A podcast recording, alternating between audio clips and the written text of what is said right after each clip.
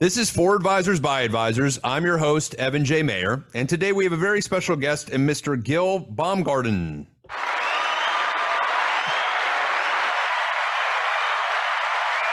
you doing, Gil? I'm great. How are you? I'm doing excellent. Gil is a financial advisor, an author. You got a bunch of cool names, a disruptive wealth manager, an E T F thought leader. You've been in the business for thirty-eight years, first fifteen years in Morgan Stanley and then eleven years with U B S. So about what, twenty-six total years in the wirehouse space and then went independent right after that. So you've been independent the rest of the way. Give us a little history of yourself in the business. When did you get started? Kind of your, uh, your path.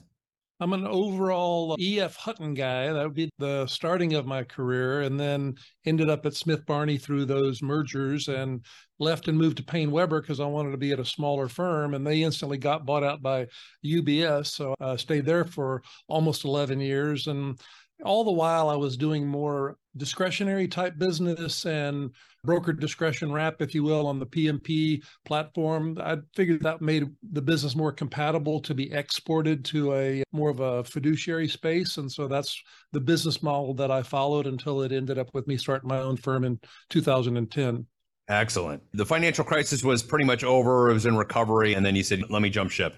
It was partly that. It was also partly that I had a partner who retired and he was not well health-wise, and I had been sort of managing his business for a period of time, and I told him that I was leaving at the time that he re- chose to retire, and if he wanted to come back, I could leave his clients behind and not invite them, or with his blessing, I would invite those that the business was compatible with. And I ended up taking almost all of my two hundred million dollars in assets and about half of his two hundred million dollars. Some of his clients weren't compatible with a discretionary sort of a philosophy, since he had been sort of a stockbroker to them, if you will. Yep. And so that three hundred million dollars is how I started the business. Have I don't have any partners. It's just my book of business, which is almost one point four billion dollars today. Uh, so we've had some pretty good growth over the years, and it's a much more profitable business. The payouts are, I don't know, forty to fifty percent higher than they would be if I was still in the U B S model. So my, my income is up about eight X since I left. So excellent. Yeah. I was looking at your staff. It looks like, that was one of my questions was, are you the only advisor? Because it looks like there's like seven people on staff. And what I do like about it is, is it seems like each one has their own set of processes or goals for your firm, and then you handle the money management. Is that accurate? That's, that's right. Yeah, I've got a C F A portfolio manager who works for me. So he and I are the investment committee, and I'm the only client-facing advisor. Mm-hmm. Everybody else is in a support role, so they each have their lane. So I have an operations manager, I have a C F O and director of compliance, I have a trader who is also an analyst and does some data work for me. I have full-time P R and event staff. Uh, so when I rolled the book out in May of twenty-one, she was getting me on various podcasts and radio shows and the like to kind of help me promote the book. Then I have a full-time business development guy who is a scratch golfer and was on the two thousand nine N C double A championship golf team. So he networks in the golfing community and then directs referral business into us. And so that's kind of what the staff looks like. I have a staff C P A who sort of is my family office manager, if you will, yeah, and does some background work for some of our biggest clients, pulling in statements from Goldman or wherever, and then providing aggregated reporting. And so that's pretty much what the team looks like, but it's really just me as the only advisor. And now you've been in the business thirty-eight years. I've been in the business for twenty years, and I'm already having clients ask me questions of, What is what does it look like if you're not around? What does that look like? What does that look like if Gil's not around? Have you started to think about succession planning? I mean, personally, I've we actually hired somebody last week, and we're hiring another advisor to come in and kind of handle the next gen clients, just because, well, for two reasons. One, I don't necessarily relate as well with the next gen clients, and I'm guessing you as well as, as, as we get up there. And then two, succession planning purpose wise, I just want to make sure I'm adapting other advisors. What has been your thoughts regarding succession planning? Man, that, that is such a good question. And at sixty-three, the problem is much more pressing for me than it is for you. So I clearly understand the importance of it. And it and when I turned sixty is when it really started to come up more frequently about what happens to me if something happens to you. That question does get answered more, more does get asked more frequently. And I really haven't come up with a good solution. I'm in the process of recruiting. I did recruit a guy ten years ago who just had a difficult time with it, and it just wasn't a good fit for him. And I do see a lot of advisors who are not good business development guys, and they want to come in and hopefully get on easy street and pick up the scraps, if you will, of the relationships that I may not want, that not necessarily that I would have on my books, but they would be in a spot to get a million dollar client because we don't take those as new clients. So yeah, that lack of business development skills was really the problem point as for them and for me as well. Anybody who's going to inherit my business or be in a position to buy equity from me over time has to be a business development guy. The investment side of it is really a commodity as far as I'm concerned. Yeah. You can make a big story about it, but that's just not reality. Beta is what beta is, and the market's going to do what it's going to do. And so that being the case, whatever your product selection to go along with it, that's fine. It doesn't really matter much to the clients, but business development is, that's the guy who can, or gal who can make or break the business. And so those are the skills that I think are, will ultimately reside with the owner of the business, is the rainmaker. And for sure. For sure. And it's it, hardest to train for and hardest to hire for. It is. It is. It's really hard to hire. It, it's really hard in the concept of finding a younger advisor who has a passion for the business, is a fiduciary, can build businesses and grow, and then is okay having a backseat for a little while with the concept of what they're developing long-term. Yeah. And I can tell you, I've been looking for three years and finally found, I think that's two people that I think are going to be able to do it. So it's a question of what works or doesn't. Well, congratulations, because that's not easy to do. No, and you never know. Hopefully that person, you know, like you said, got to, sometimes you got to go on a bunch of dates before you get married, right? That's right. Um, yeah. So tell me a little bit about, when I was reading up on you, the U B S situation. Now, my guess is that at some point you were probably more transactional, and then you got into more fee-based planning as time went on. Most people in nineteen eighty-eight were not necessarily fee-based advisors at that point. And then as U B S created and you pushed for this E T F model, talk about the fight for that. Talk about what that beta testing was like, and then talk about how it wasn't far enough, and then that's what caused you to start your own R I A. Well, so I pretty much determined years ago that the, since the backdrop of the marketplace is universally applying to everybody who has market exposure to some degree or another, there's relatively little difference between the mutual funds that you might pick and the E T Fs that I might pick. It's kind of rounding error, if you will. Uh, I decided to fire all my money managers back in probably ninety-nine to two thousand three or so. And that met with some resistance from the firm because I was doing the broker discretion wrap thing. And they could see that since I didn't have a partner that was integrated into my way of doing it, that they were threatened by the fact that I could build up this big discretionary book and then leave the firm and start my own. And that's exactly what ended up happening. Um, along the way, I was doing some tactical allocation mutual fund business in the Pace product at Smith Barney. Excuse me, See Track was the product at Smith Barney, and Pace was the product at B S, which are tactical mutual fund allocation programs that are risk decided in some type of a formula. And I just decided that E T Fs were a way better vehicle for that. First of all, I could run E T Fs on a discretionary basis where neither the Track or the Pace program were technically discretionary. Okay. And lack of discretion is ultimately what kills a brokerage. And so an advisor can only talk to so many clients per day. And if you're running that on a non-discretionary basis, there's only so many clients that you can serve. And I found that at about a million five of production back fifteen years ago, and probably one hundred to one hundred twenty-five clients, that's about all you can service. You get pretty well tapped out. And that's the key.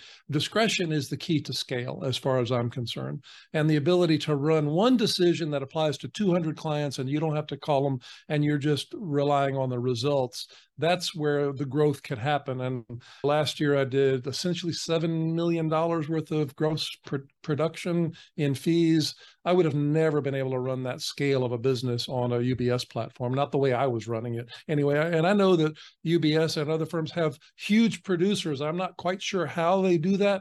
And talking to clients, maybe they only have billionaires as clients. I don't know how they do it, but I was not capable of doing it. I would think just in the, not to cut you off, but I would think in the last five to seven years, years that the U M A discretionary platforms, they've gotten better at the ability to allow an advisor discretion to a limit but not give them full discretion in how they allocate it. And I think that's been the transgression of how to keep the bigger advisors somewhat happy and scalable, but at the same time, the lack of the ability to do whatever they think is in the best interest of the client is also relegated.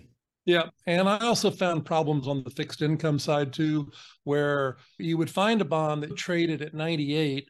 You're show, they're showing it to me at one oh one with ten dollars in it.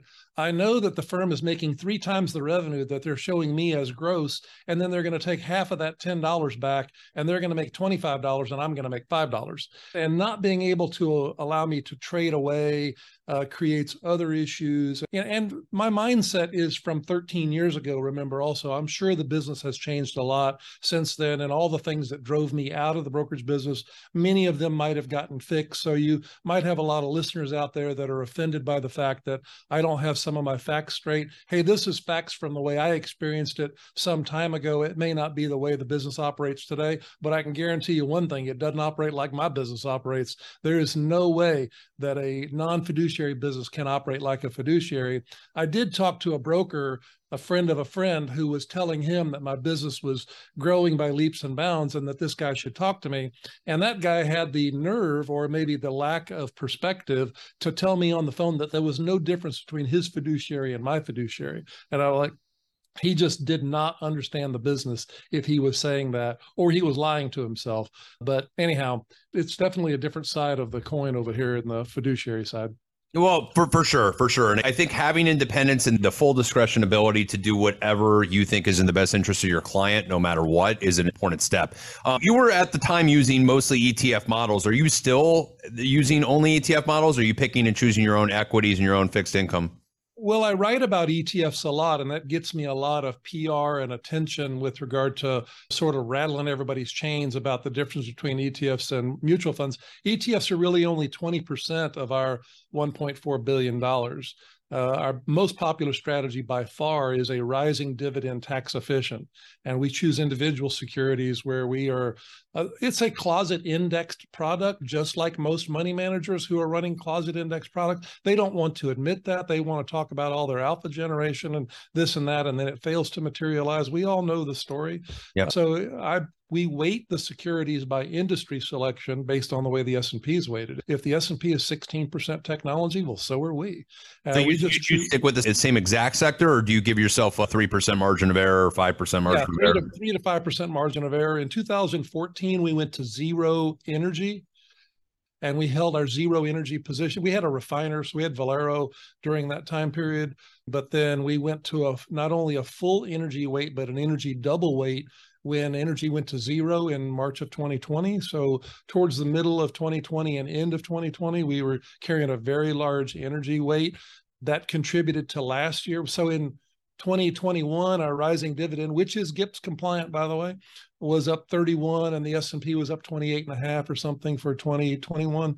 And in twenty twenty-two, you would think that beta would have turned around and bid us, but the market was down eighteen and three quarters. No, you had energy, yeah. yeah. We were down eleven and a quarter. Yeah. And so we were very fortunate to catch an up market and a down market and have alpha in both years. So that's our most popular strategy. It's super low turnover. Uh, we don't charge a sub-advisor fee. So clients pay us one wealth management fee, and we give the asset management business away. So at fifty-six basis points as an average fee, you can see how cost competitive. Oh, are, you, you said you give that away. You're giving, you're using an S M A manager to, to manage well, that? No, we are the S M A manager, but we're providing asset management services for which we don't charge a separate fee. Got it. Got it. So it's mixed firm, into your management fee. Yeah, the firm is, is set up as a wealth management firm with asset management services tucked into it that clients benefit from without having to pay a sub-manager for that. Yeah, which is normal. And well, I would say is the fiduciary way to do it. How about that? I won't say normal. Yeah, but many, many wealth managers would buy mutual funds or do S M As Agreed. and still provide that service and then let the clients pay a separate fee for that. Correct. We don't, we don't do that. Correct. Yeah. No, well, your practice is, I would say, mirrors mine, except for the E T Fs. I don't have pretty much my uh, five percent for low yeah. asset size of clients. But yeah, no, it's funny, a, a transgression, but some of that, and again, it, it, no fault to anybody's own, but as you grow in the business and you start doing no fee-based practice, then you do wrap mutual fund programs and then wrap E T F uh, portfolios, and then eventually, you know, graduate into doing individual equities. which at the end of the day is more transparent to the client. They see what they own. It's a lot more coachable, specifically when times are more volatile, and you have ability to get a little bit more tax alpha. Yeah, yeah, yeah, yeah. The debt for sure, and the ability to to tax harvest for clients is uh is an added benefit inside of your management fee. So, one hundred percent. Your growth is substantial. You said you do have a business development officer that kind of goes out there and gets that. Does he eventually want to be an advisor, and this is kind of the the role he's in for now, or does he just enjoy doing the business development aspect? He does ultimately want to be an advisor. He's enrolled in the C W P A or Certified C P W A, mm-hmm. Certified Private Wealth Advisor program, and he does have a degree in finance. And so, yes, he does have the skills to kind of go that direction over time, but we need enough assets under our wing for him to be able to make a separate living from that. So that's what we're, that's what we're working on. So talk to the advisors right now that are at the wirehouse that are, you said you were sixty-two. Is that what you said? sixty-two, sixty-three? I'm sixty-three right now. I was fifty when I started the firm. fifty, yeah. Talk to the fifty-year-old youths that are out there right now. They've been in the wirehouse for fifteen, twenty years. They have a really successful business. They don't see a reason to leave. And I've heard this story multiple times. And I, though I disagree with the whole concept that you have to be entrepreneurial to, to start your own firm. I really think you just need to be entrepreneurial in the beginning and then maybe spend a couple hours a week on the entrepreneurial skill set. The rest could be sitting with your clients. And you've proven that with one point two million under billion under management, that you don't have multitude of advisors. So tell them the ease, tell them why they should make the move. Oh my gosh. I'll just make it real simple. First of all, the monkey that sits on my back in the brokerage world, being FINRA, is so much more problematic than the monkey on my back of the S E C. I can't even begin the the total time that it takes me to run a firm of nine employees with more than a billion dollars of assets was less time than I spent dealing with FINRA issues when I only had a two hundred million dollars book of business embedded inside of my U B S practice, and far less frustrating because the S E C is totally rational about the way it makes rules, and FINRA is super arbitrary about suddenly deciding that if you talk to ten people about the same thing, you have to file some kind of report about the fact that you talked to more than ten people about the same topic. That kind of stuff just drove me batty. Okay, so that's issue number one. Issue number two is, let's talk about margin. My payout peaked at about forty-two percent at U B S.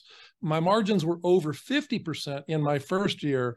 I did a million four of production my last year at U B S. I think I made six sixty. I made six hundred my first year of doing this. I made a million my second year. I made two million in my fourth year. I made three million in my seventh year. And I made over four million dollars last year in take home pay. So my margins are crowding seventy percent as net profit margins, as opposed to the forty-two that I would top out at.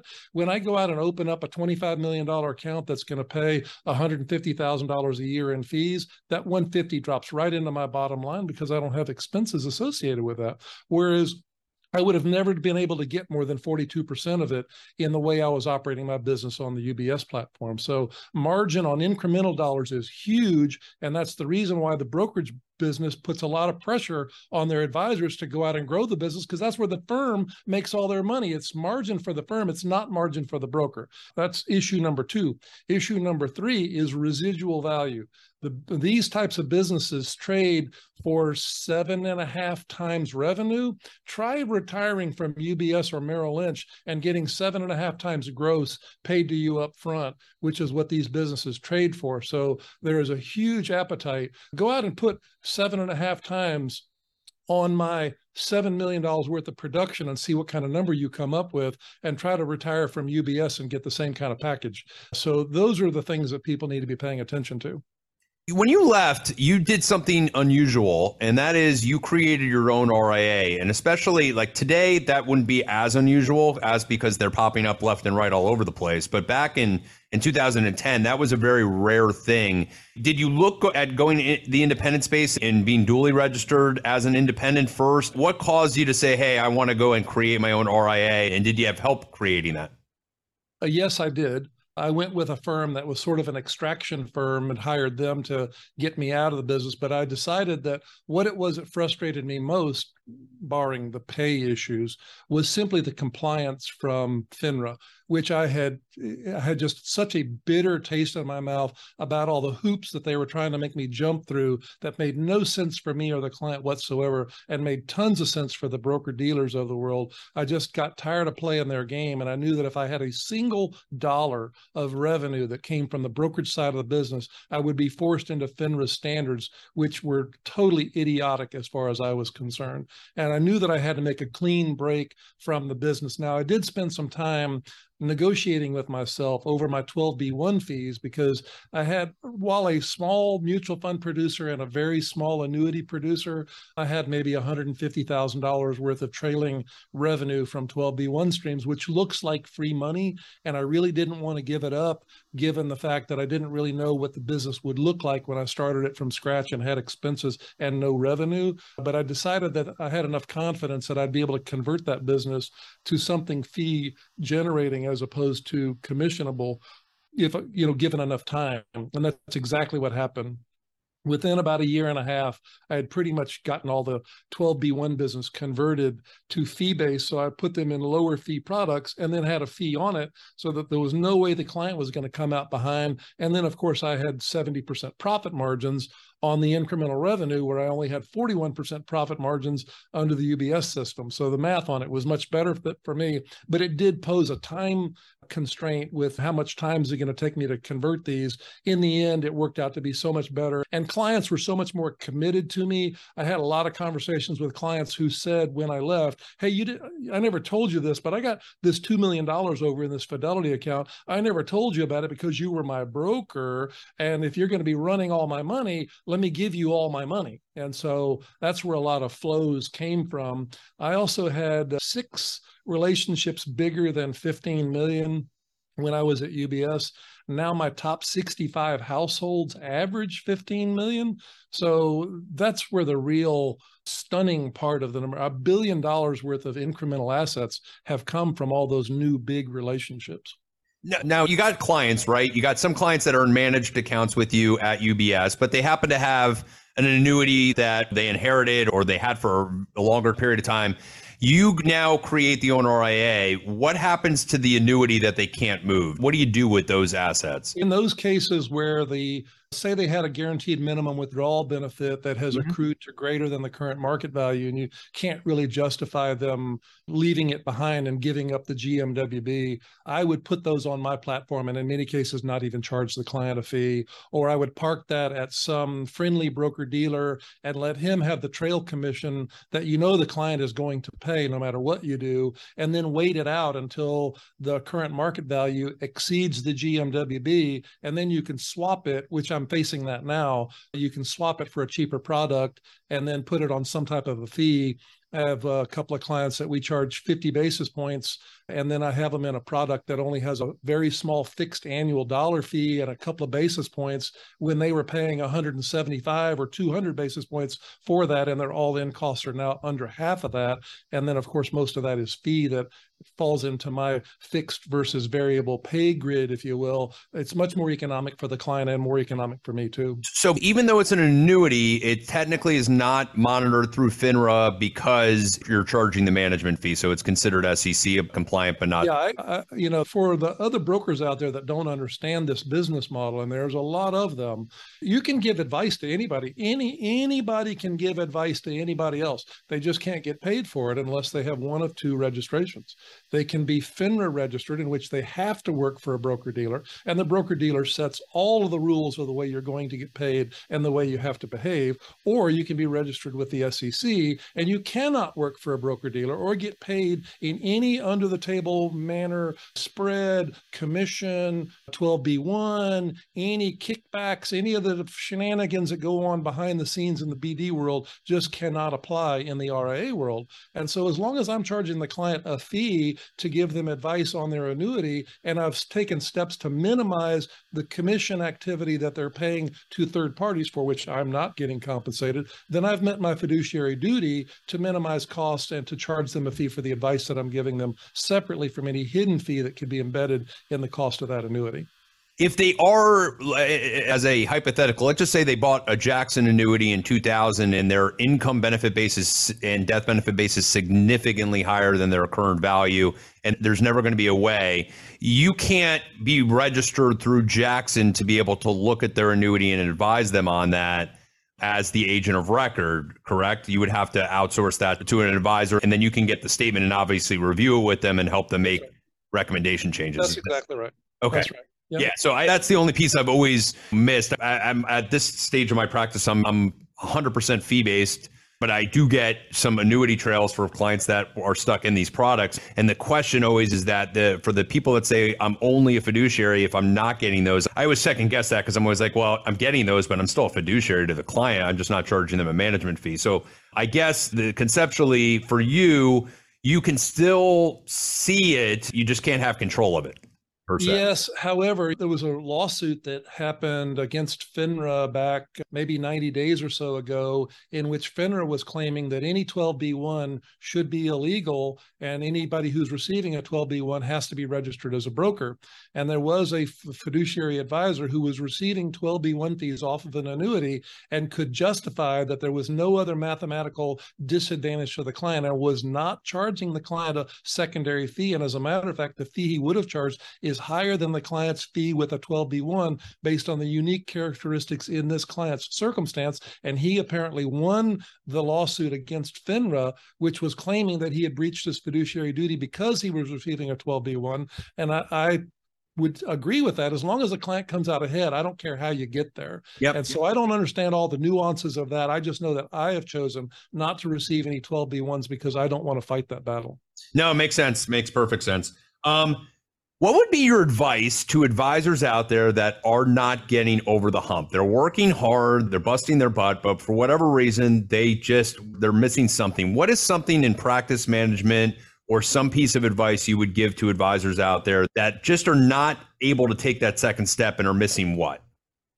A lot of times it's the showing up at work and trying to figure out how you're going to make a living today, as opposed to thinking long-term about what you can do to make a client's life better without directly getting compensated for it.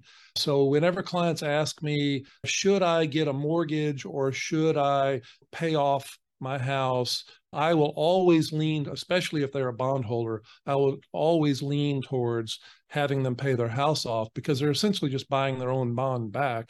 And what I am explaining to the client is how they can save the fees that they would otherwise pay me, because I would otherwise have the bonds in-house. They're going to earn a return. I'm going to charge them a fee. And that total return is probably not going to be as high as if they had paid off the mortgage to begin with. Well, you've been one hundred percent correct, except for maybe the last like three or four months, right? That's right. But you, you yeah. can see the wheels turning in their head yep. when they realize that I've just given them advice that is only beneficial to them and is harmful to me. And many people try to dance around the topic, whatever it happens to be, in a, in presenting a set of circumstances that benefits the advisor at the expense of the client. And the client may not be able to exactly figure it out, but they can figure out that they weren't being given good advice. They may not be able to pin down what it was and that was just said that was not advantageous for them, but they're going to be able to tell that it's advantageous for the broker. And I think many people do not want to do anything or give any advice that harms them in the process, and they end up giving biased advice to the client, thinking that they're doing the best thing given their limited choices of what they have to do to make a living. And I think that's a huge mistake, because clients are smart enough to figure that out. And one of the things that you can really do to help your business is to put yourself in the client's corner and make sure that they understand that you will fight all incoming wounded with regard to how you're going to protect their assets and become an advocate for the client as opposed to an advocate for yourself. It's funny you said that, and it's a phenomenal piece of advice that by showing that you are taking money out of their portfolio that you get paid on for the net benefit of them, it's actually something that every advisor should consider looking at right away, because it is a great way to show the client that you're in it for them and not for you. So um, you'll make it up in scale over the long haul, I promise. You'll make it up in trust, referability, scale, everything else. Last question for you. I love this question. It's kind of a question that every advisor has a different take on, which is referrals. Some people are in the camp that you should be asking for referrals consistently from your clients. And some people are in the camp that referrals are earned, not asked for. And if you're doing the right thing by the client, you're probably going to end up getting a lot more referrals by not asking. Where are you in that camp? Uh, I no longer ask for referrals. There was a time period where I subscribed to that theory, and I probably did get a few incremental referrals out of it. People will say, well, you're not going to get a referral that you don't ask for. I don't buy that. I think that everything that you do every day, every word that you utter, every service that you give to the client, everything that you do to let the client know that you're in it for them to win it and not in it for you to win it makes you more referable, and that it should be a natural byproduct of the relationship. They should view it as that they are doing their friend a favor by sending them to you, as opposed to them doing you a favor by sending them to you. And when you ask for referrals, I think you're putting yourself in the position where the client or whoever it is that you're asking is going to think they're doing you a favor, where they really should be thinking they should be doing the referring person a favor, the referral a favor. So we don't ask for referrals anymore, and we get our fair share of them. I agree with your take one hundred percent.